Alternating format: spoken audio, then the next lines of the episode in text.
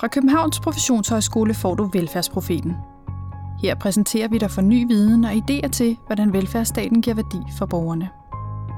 I Velfærdsprofeten vil vi afdække aktuelle og fremtidige udfordringer i den danske velfærdsstat. Det sker i samtaler med forskere, velfærdsprofessionelle brugere og borgere. Bag mikrofonen finder du Maja Huk og Lotte Andersen. Ja, Lotte, i dag skal vi jo tale om øh, værdig ældrepleje. Og en del af inspirationsgrundlaget er jo også hele den debat, der har været her hen over sommeren, som, øh, som blev sat især i gang af den øh, dokumentar, der var øh, plejehjemmene bag facaden. Så du den, Lotte? Jeg så den, og øh, jeg tror, at ligesom størstedelen af Danmark blev chokeret over at se omgangen med de ældre og den øh, forrådelse eller mangel på næste kærlighed, man oplevede sådan helt grundlæggende medmenneskelighed, som jeg egentlig tænker, at det behøver man ikke engang at være faglig uddannet for.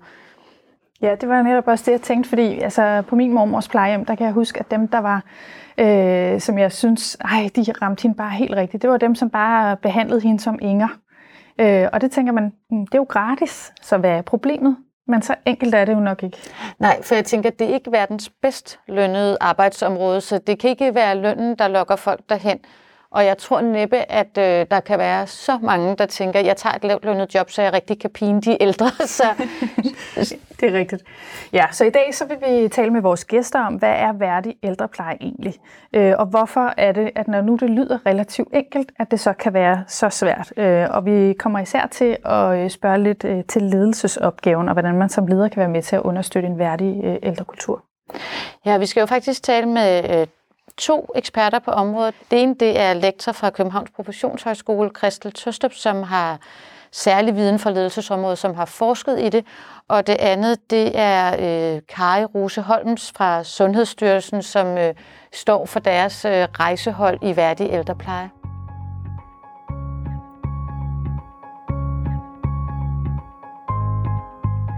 I dag skal vi høre om et af de omdiskuterede udfordringer og mulige løsninger – nemlig ledelse af ældreplejen.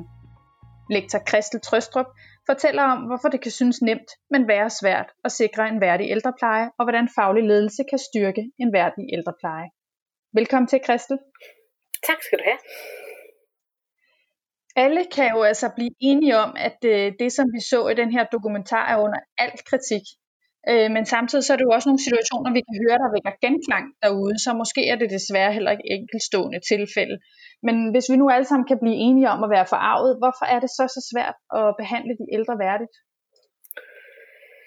Jamen, som du siger, så er det jo en kompleks øh, størrelse, og øh, et sted, man kan starte, det kunne være at se på, hvordan vi forstår kvalitet i forhold til ældrepleje. Øh, det siger måske ikke så meget om værdighed, men det vender vi jo tilbage til. Øh, men der er forskning, der viser, at øh, de kvalitetsindekser, vi har til at måle, øh, hvorvidt den ældrepleje, vi giver, de er simpelthen ikke gode nok. Altså metoderne er ikke gode nok. Og det vil jo sige, at øh, vi har den udfordring, at vi vil gerne kvalitet, men selve kvalitetsbegrebet er sammensat af en hel masse. Og øh, der er jo forskel på, om man ønsker kvalitet i forhold til det politiske niveau eller det organisatoriske, eller om man i en særlig afdeling er optaget af nogle bestemte kvalitetsmålinger, eller om det er et borgeroplevet eller et pårørende oplevet øh, kvalitetsblik, man har. Så derfor så er det jo øh, sjovt at få lov at tale om det her, men det er jo også enormt komplekst. Øh, mit fokus er jo selvfølgelig så, at man kan tage et ledelsesblik på det, og mit ledelsesblik er øh, dem, der er første linje ledere, det vil sige dem, der har direkte medarbejderkontakt, og som så øh, kan blive en form for faglig ledelse, der relaterer sig til selve kerneopgaven og styrker kerneopgaven. Nu sagde du også selv, øh, hvad har kvalitet med værdig ældrepleje at gøre? Kan du folde det lidt ud?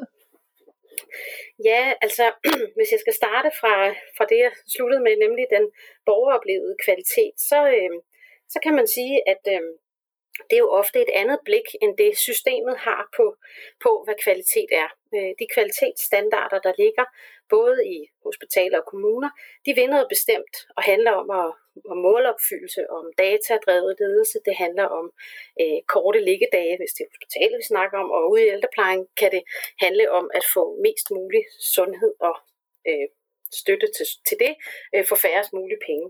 Men det er jo ikke altid, at den faglige vurdering af, hvad der er det gode, er det, der er det gode for borgeren.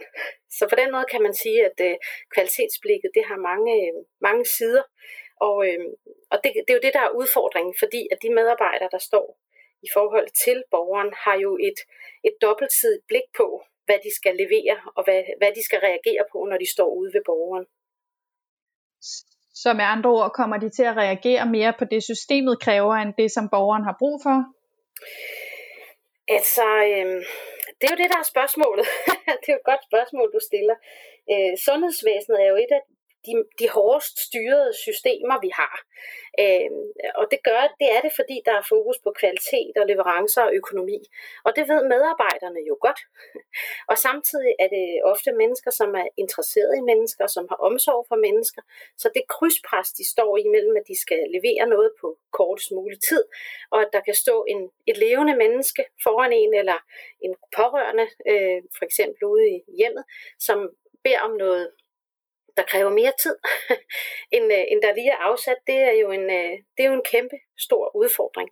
Øh, og hvis vi skal tale om, hvordan vi kan altså, arbejde med det, så kan man jo sige, at øh, det at arbejde med ældre mennesker kræver jo et særligt mindset, og det kræver et andet tempo, og det kræver en anden nænsomhed, især hvis det er den noget ældre borger. Der er jo, altså, det kunne vi jo også tale om, at der er forskel på borgere.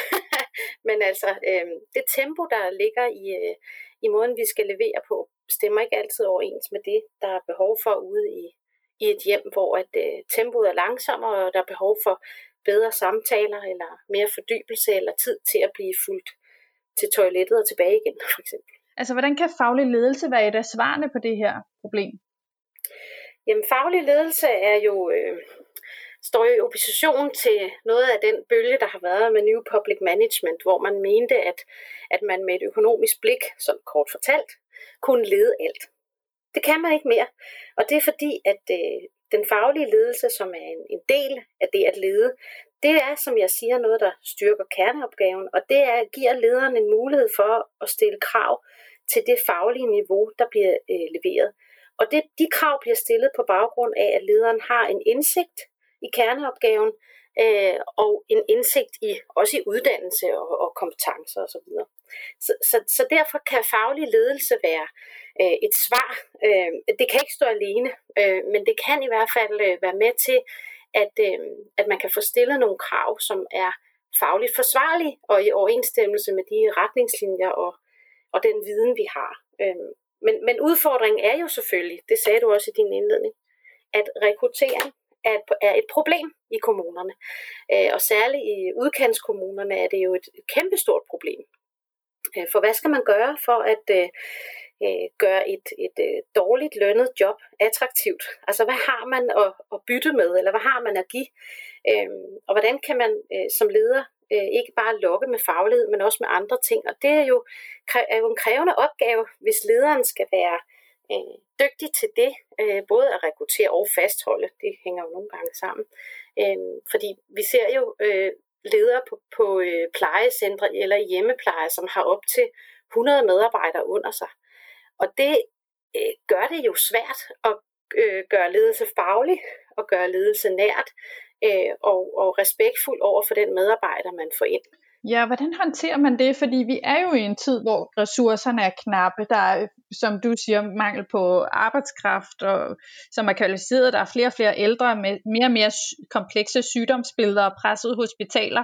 Der er noget forskning, der viser øh, her bedrevet i øh, 2013, at effektiv ledelse i kommunal sammenhæng, det handler om, at man som leder går forrest i at ændre det her mindset, som jeg talte om før, med øh, tempoet i forhold til den ældre borger. Øh, det handler også om, at lederen går forrest i at øh, bygge tillid ind i organisationen, sådan så at tillid er et bæredygtigt fænomen, der går på tværs af leder, medarbejder, borgere, pårørende, øh, at der er effektivitet i beslutningerne, at man øh, kan håndtere de relationelle udfordringer, der er. Det kunne for eksempel være en kortuddannet medarbejder eller en medarbejder med sprogvanskeligheder, hvilket vi også ser i det øh, i, i, i, øh, i sosu-verden. Øh, og så det her med at få systemerne til at samarbejde bedre, altså på tværs af hospital, kommune øh, praktiserende læge. Og det er jo den konstruktion, der ligger omkring hele det nære sundhedsvæsen. Men det stiller jo store krav til lederne øh, til at kunne øh, arbejde på denne her måde. Og det, øh, det, det er også lidt i familie med det, vi kender, der hedder relationel koordinering, hvor man går for som det gode eksempel, altså øh, og har værdier som omsorg og troværdighed ind over sin ledelse, og at det øh, gennemsyrer den måde, man går til opgaven på, og på den måde også ligesom altså ikke, ikke selv styre systemet så hårdt, at, øh, at det bliver svært at være medarbejder i. Øh, altså jeg tænker, hvis vi skal, hvis vi skal tale om rekrutterings- og fastholdelsesudfordringen i kommunerne, så i fremtiden, der bliver det nok ikke løn, øh, man kan konkurrere på, men det bliver det at være en ordentlig leder og skabe en anstændig arbejdsplads et sted, hvor der er øh, faglig, øh, faglige forer, og der er en etisk forholdelse til den opgave, man har, hvor man øh, prioriterer refleksion, man prioriterer fællesskaber, øh, så man også får reduceret den øh, ensomhed, der også kan ligge i det arbejde, der ligger øh, i at være ude hos, øh, hos borgeren i eget hjem. Du snakkede også forråelse, det kunne vi måske nå lidt ind i. At forråelsen kommer jo, hvis man får lov at agere for meget på egen hånd, og man ikke oplever, at man er en del af en faglig fælles stolthed, og man ikke oplever, at der er en øh, opbakning lige bagved, og man kan få hjælp, og man kan udvikle sig fagligt, men man begynder at forholde sig udbrændt og distanceret øh, til sit arbejde. Det lyder som om, det er et meget sådan komplekst felt at navigere i, også som leder, tænker jeg, hvis man både skal arbejde med at nedbryde siloer og samarbejde på tværs. Man skal måske lede nogle meget forskellige faggrupper, som du taler om, tænke i relationel koordinering og forebygge forrådelse. Er der noget, altså er der en særlig sådan etik, vi kan sætte i centrum af alt det her, for at styre efter noget fælles? Ja, altså det kan, det kan vi da, men det er jo også sådan nogle akademikere som os. Vi taler jo om etik som, øh, som, som så let som ingenting, fordi vi er vant til at have det med os. Men ja, det kan vi jo godt. Altså, hvis Aristoteles kunne blande sig i, øh, i hvad lederne skal kunne, så vil han jo sige, jamen der må være noget dydsetik her. Det handler om at være modig og være respektfuld og have altså alle de her positive øh, egenskaber, vi, vi, vi associerer med god ledelse, eller det at være et godt menneske og skabe det gode liv. Øhm, og det, det kan man bestemt kigge ind i, men hvordan skal en øh, ufaglært sosu-hjælper kunne forstå, hvad det vil sige? Og der ligger jo en opgave for lederen at kunne oversætte de begreber, vi har med, som kan være etik, og det kan være refleksion, og det kan være værdighed, eller det kan være autonomi, som også er et begreb, der florerer i ældreplejen, at kunne oversætte det til dansk. Og der mener jeg øh, både altså reelt dansk sproget, hvis man ikke har det som sit øh, første sprog, men jeg mener også i talesprog, sådan så at det bliver relevant og vedkommende og anvendeligt og forståeligt Øh, for ellers så bliver de værdier, vi, vi leder efter, både leder som at være leder, men også at lede efter noget, så bliver de værdier for svære at finde, fordi de ikke bliver praktiseret. Så ledelsesopgaven må jo så være, at det her hårdt øh, styrede system, som sundhedsvæsenet er, der skal lederne, i hvert fald de ledere, jeg er optaget af, som er i første linje, de skal stoppe op og ligesom stoppe den her stramme styring og prøve at sige, okay, hvad vil jeg som leder? Hvad tænker jeg er godt for netop denne her afdeling? Hvordan kan jeg bruge det, jeg har med mig, både min profession og min ledelsesuddannelse, til at være øh, dygtig, omsorgsfuld, omsorgsfuld, bygge bro øh, være troværdig over for de her medarbejdere, som har en kortere uddannelse og dårligere forudsætninger for at forstå, hvordan de her øh, værdier bliver praktiseret gennem handlinger. Øh, så på den måde kan man godt sige, at det er en formidlingsopgave. Ja, det vil jeg faktisk mene, det er. Og det er en gentagen formidlingsopgave. Det vil sige, det er ikke nok at sætte det ind i en ramme og sætte det op på væggen, og så har alle set det. Det er simpelthen noget, man er nødt til kontinuerligt at drøfte øh, arbejde med, øh, skabe refleksion omkring. Fordi hvis ikke lederen ved, hvordan man, man skal gøre i forhold til at skabe den værdige ældrepleje, skabe et godt arbejdsmiljø, et anstændigt arbejdsmiljø, som siver ud til borgerne og tilbage igen, øh, hvem skal så Og når vi taler om værdig ældrepleje, Christel, er det et er det et problem for alle, eller er det også et af de steder, hvor vi ser ulighed, som vi gør andre steder i, i systemet, at det rammer ulige? Ja, det rammer ulige. Selvfølgelig gør det det. Øh, man kan sige, at øh, dem, der øh, kan kræve værdig ældrepleje, de skal nok få det. Dem, der ved, hvad de har ret til, dem, der kan læse øh, skrift på væggen, eller lovstof, eller måske selv har været uddannet i systemet, de skal nok få det. Dem, der er i risiko ikke at få det, det er jo dem, som er ensomme, og det er desværre øh, ofte mænd.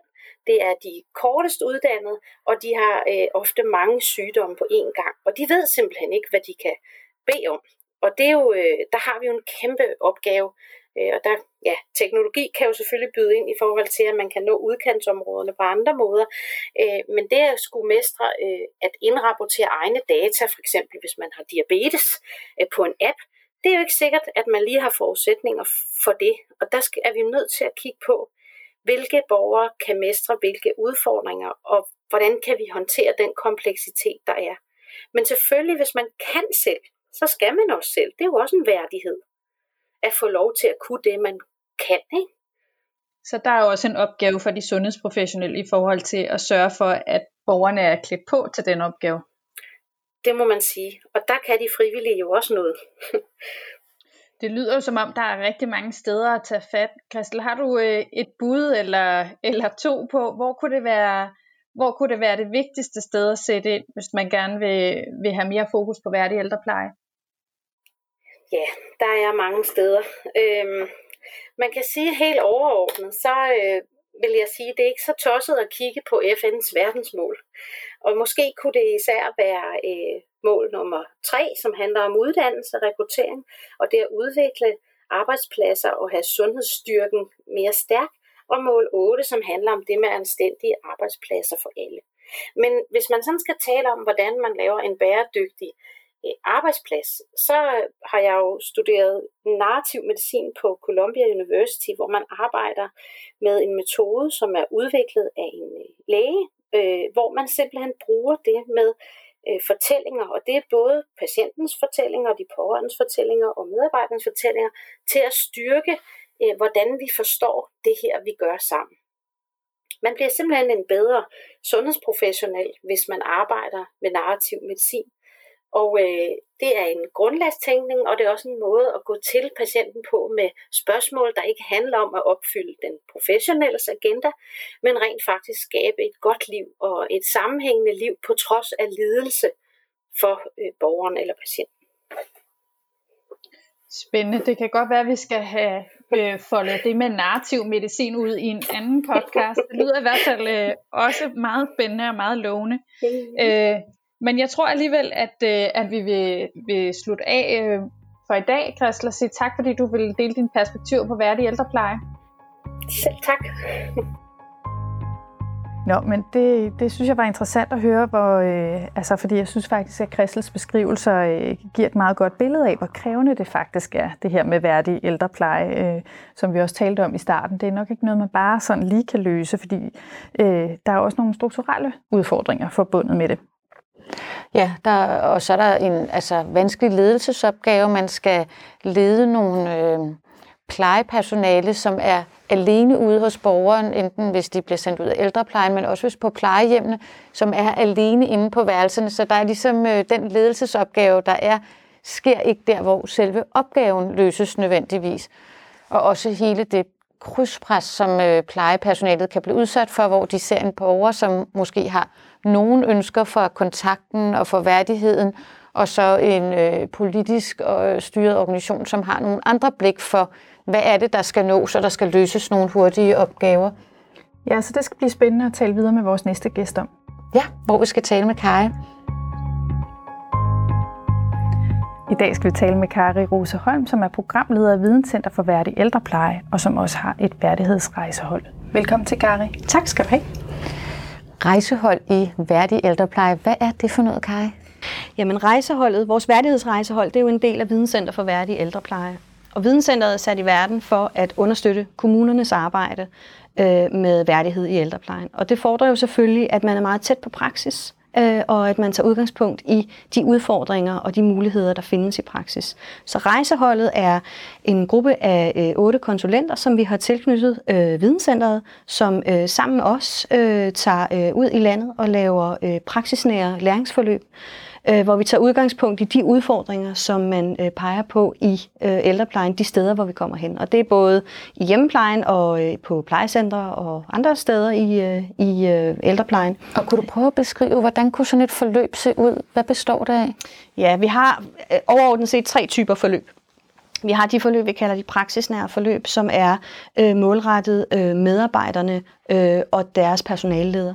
Og her der arbejder vi øh, meget konkret med, hvordan kan medarbejderne træne og udvikle deres faglighed, når det handler om, vi kan kalde det relationel omsorg. Altså øh, det, som, som helt nært handler om værdighed i forhold til den enkelte borger. Øh, og hvordan kan lederen lede det fagligt. Så har vi de organisatoriske læringsforløb, de retter sig i højere grad mod, mod ledelse og organisation. Primært ledelsen, øh, som der er øh, fokus på at øh, hjælpe ledelsen på vej med at skabe vilkår og muligheder og rammer for, at man i organisationen kan arbejde med at øge øh, værdigheden i ældreplejen. Øh, både i forhold til, hvad det er, man kræver eller ønsker af medarbejderne, de gør, men også hvordan man leder det, øh, og hvordan man organiserer det, eller hvordan man strukturerer det.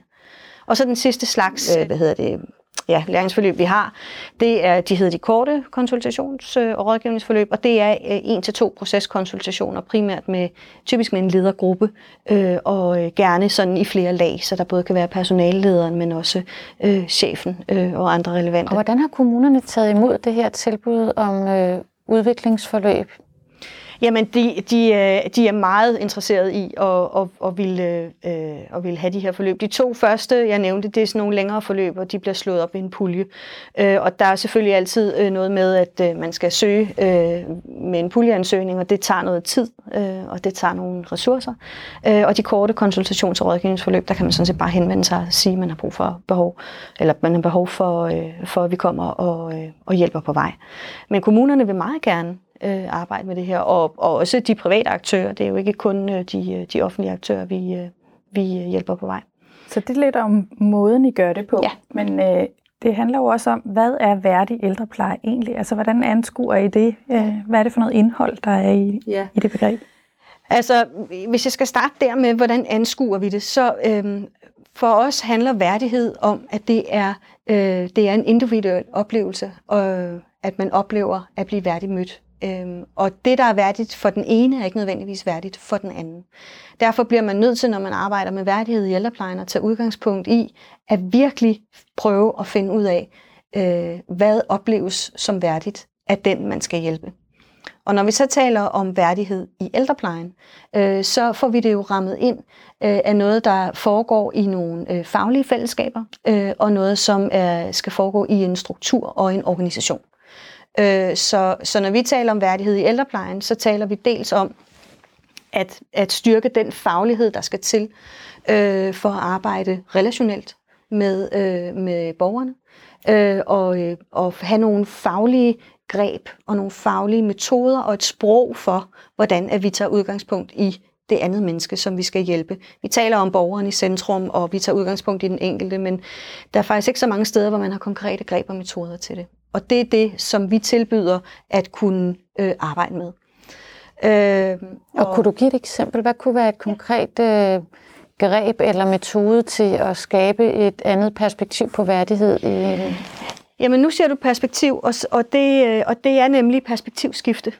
Altså det at arbejde med perspektivskifte og, tage udgang, og, og virkelig kunne sætte sig i den anden sted tit så arbejder man jo ud fra måske noget, man selv synes, der er en god idé. Om hvis det var mig, så ville jeg da i hvert fald gerne i bad. Øh, eller øh, jeg tænker, at han har brug for et eller andet. Ikke? Jeg tænker, at han har brug for at komme med ud og spise. Han sidder der helt alene. Jeg tænker, det tænker jeg, han har brug for.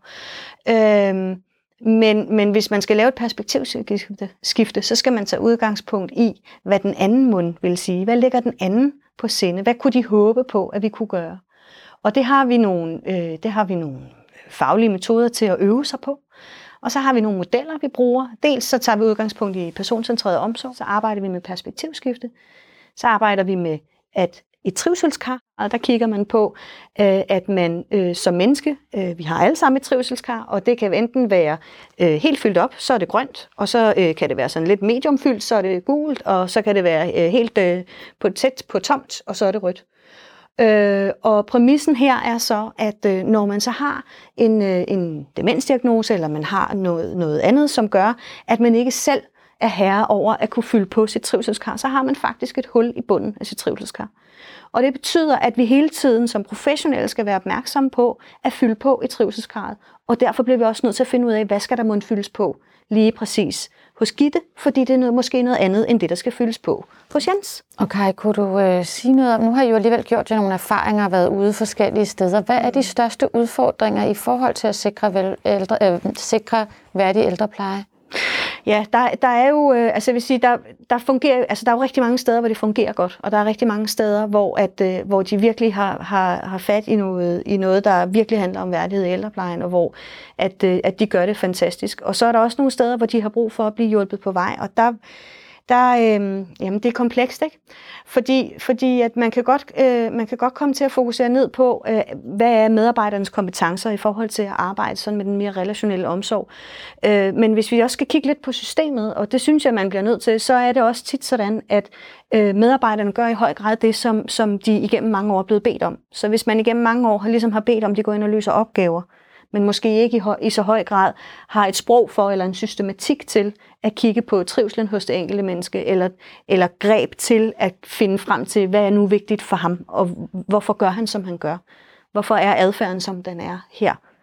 Øhm, hvis de ikke har, har fået greb til det, eller blevet bedt om at, at forholde sig til det, øh, så peger pilen jo ikke hen imod udelukkende medarbejderne. Så er det jo også noget, der handler om faglig ledelse, har de haft mulighed for at få faglig ledelse? Har lederen haft mulighed for at yde en faglig ledelse, eller har de et ledelsespænd på 60-70 medarbejdere, og kan derfor ikke nå hen til den enkelte øh, og bedrive faglig ledelse? Øh, der er også noget, der ligger øh, ude i strukturerne i systemet. Hvad er det, vi måler på i ældreplejen?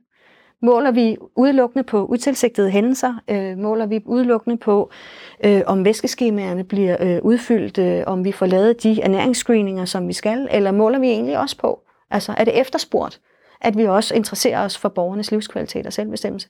De steder, hvor det er efterspurgt, de steder, hvor man gør det, der fungerer det godt. Øh, så der, hvor man lykkedes, det er der, hvor at man har integreret øh, nogle faglige greb og, og en systematik i forhold til, hvad er det, vi mener, når vi siger værdig ældrepleje her hos os? Hvordan skal det ledes? Hvordan følger vi op på det? Øh, og hvad er det så, vi beder medarbejderne om, og hvordan hjælper vi dem på vej? For medarbejderne vil altid gøre, hvad de kan for at gøre det så godt som muligt. Og så er der nogle gange, hvor man som medarbejder snubler, fordi tingene bare bliver alt for svære. Og nu, øh, når du taler om det, du sagde, at det var puljer, mm. man søger. Ja.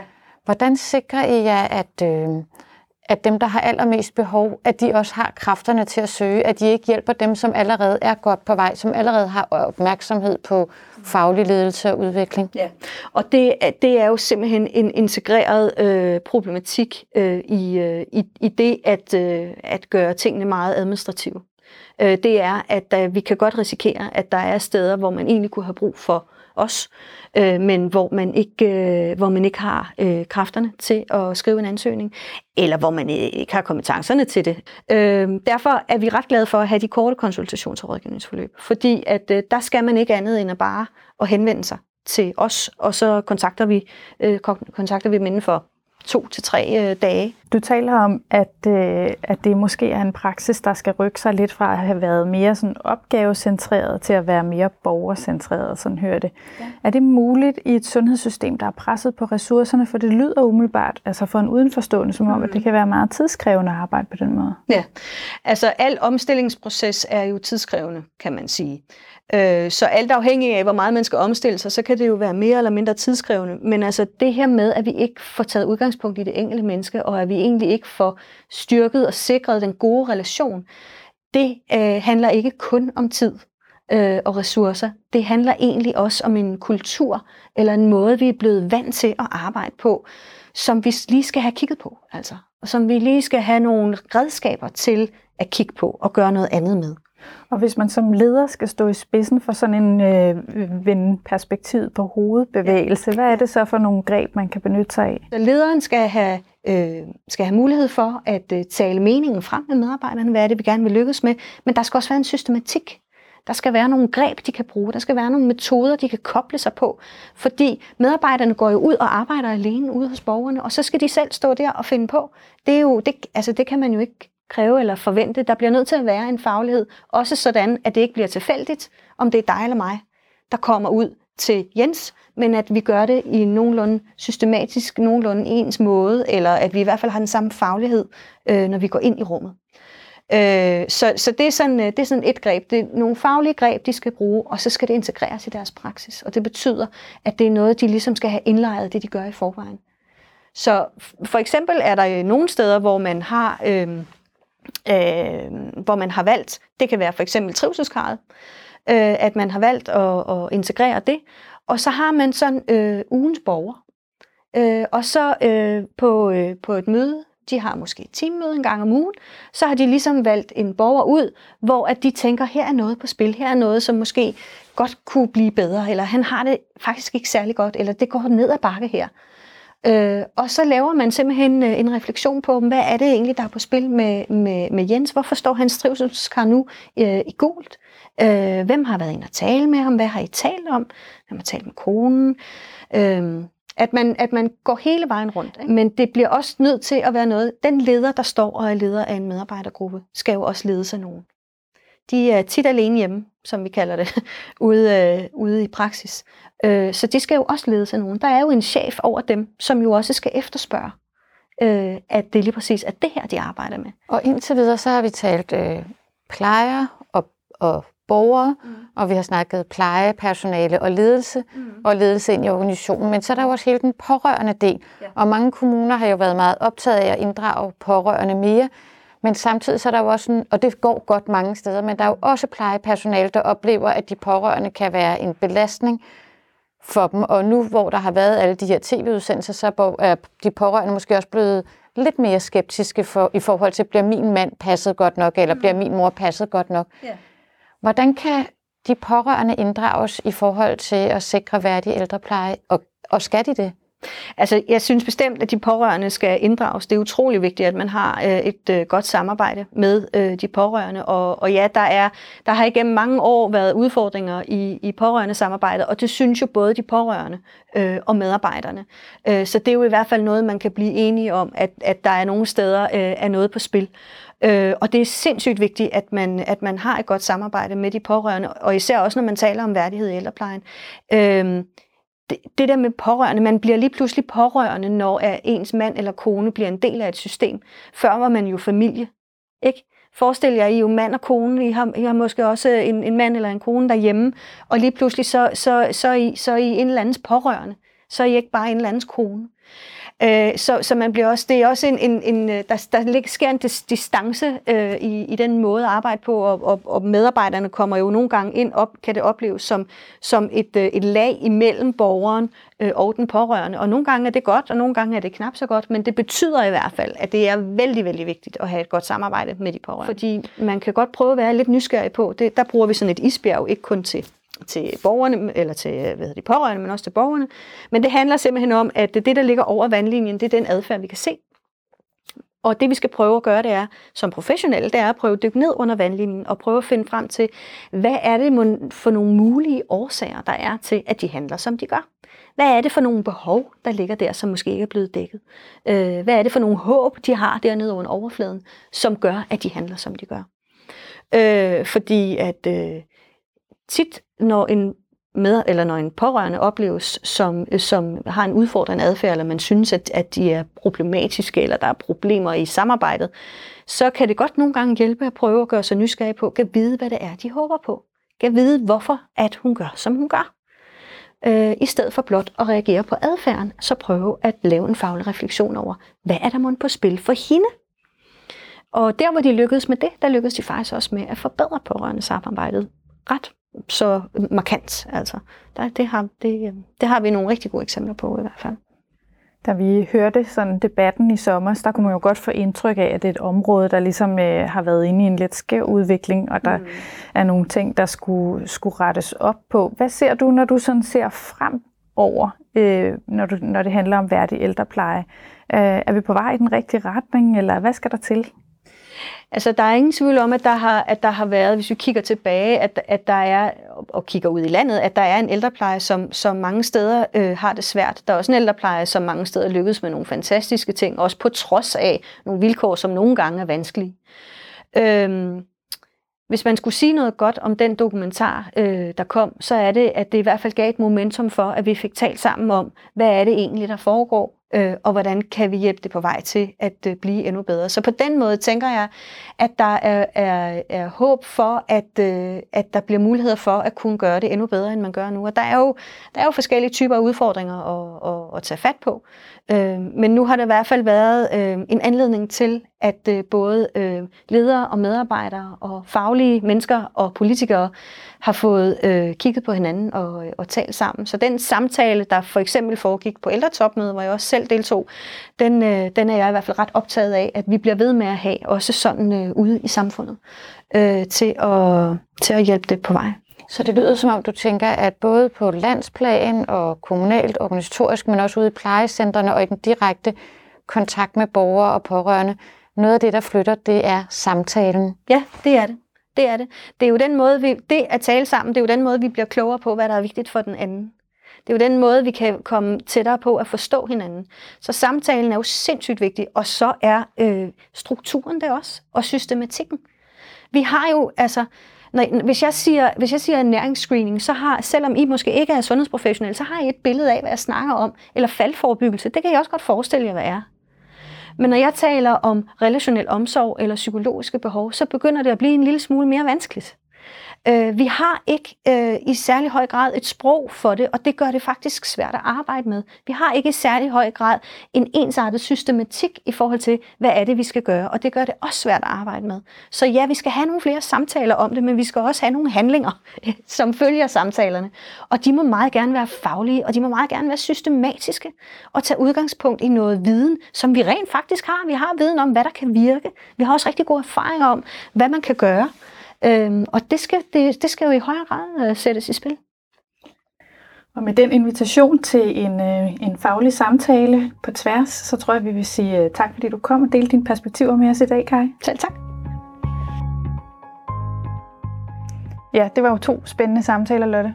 Ja, øh, to øh, meget øh, interessante bud på, hvad er det for nogle udfordringer, vi står overfor, men jeg synes også gode bud på, hvordan er det, vi kommer videre. De var begge to omkring, at øh, refleksion og samtale er vigtigt, at øh, det ikke er den enkelte, der skal stå med ansvaret, men der skal være den her kollektive faglighed, hvor man sammen drøfter de udfordringer, der er, og hvordan er, ser man overhovedet på værdighed, og hvordan udmyndter det sig i praksis. Ja, der synes jeg særligt, det var interessant det her med, hvordan kan man lave et perspektivskifte i forhold til at have fokus på opgaverne, øh, og så få skubbet det over til at have fokus på det menneske, øh, have fokus på, på Inger, om man vil. Øh, og, og det, der er spændende ved det, er jo også, hvordan gør man det inden for den eksisterende ramme, for det er jo ikke sådan, at der lige pludselig er blevet mere tid at, at gøre med. Ja, og man er jo også nødt til at tage sig af, hvad skal man sige, de fysiske opgaver, de skal have med, og de skal i bad, og og det er der jo også nødt til at være en opfølgning på, at de ting sker. Så hvordan kan man få de her greb eller redskaber, som Kari talte om, hvor man både får mål på de mere konkrete opgaver, men også øh, den her relationelle del. Hvordan kan man som leder og organisation måle på, at vi er i en god udvikling med begge mål for plejearbejdet? Ja, og der var øh, Karis øh, udgangspunkt med flere faglige samtaler, synes jeg er et rigtig godt sted at slutte. Husk at abonnere på Velfærdsprofeten. Du finder os, hvor du normalt finder dine podcasts.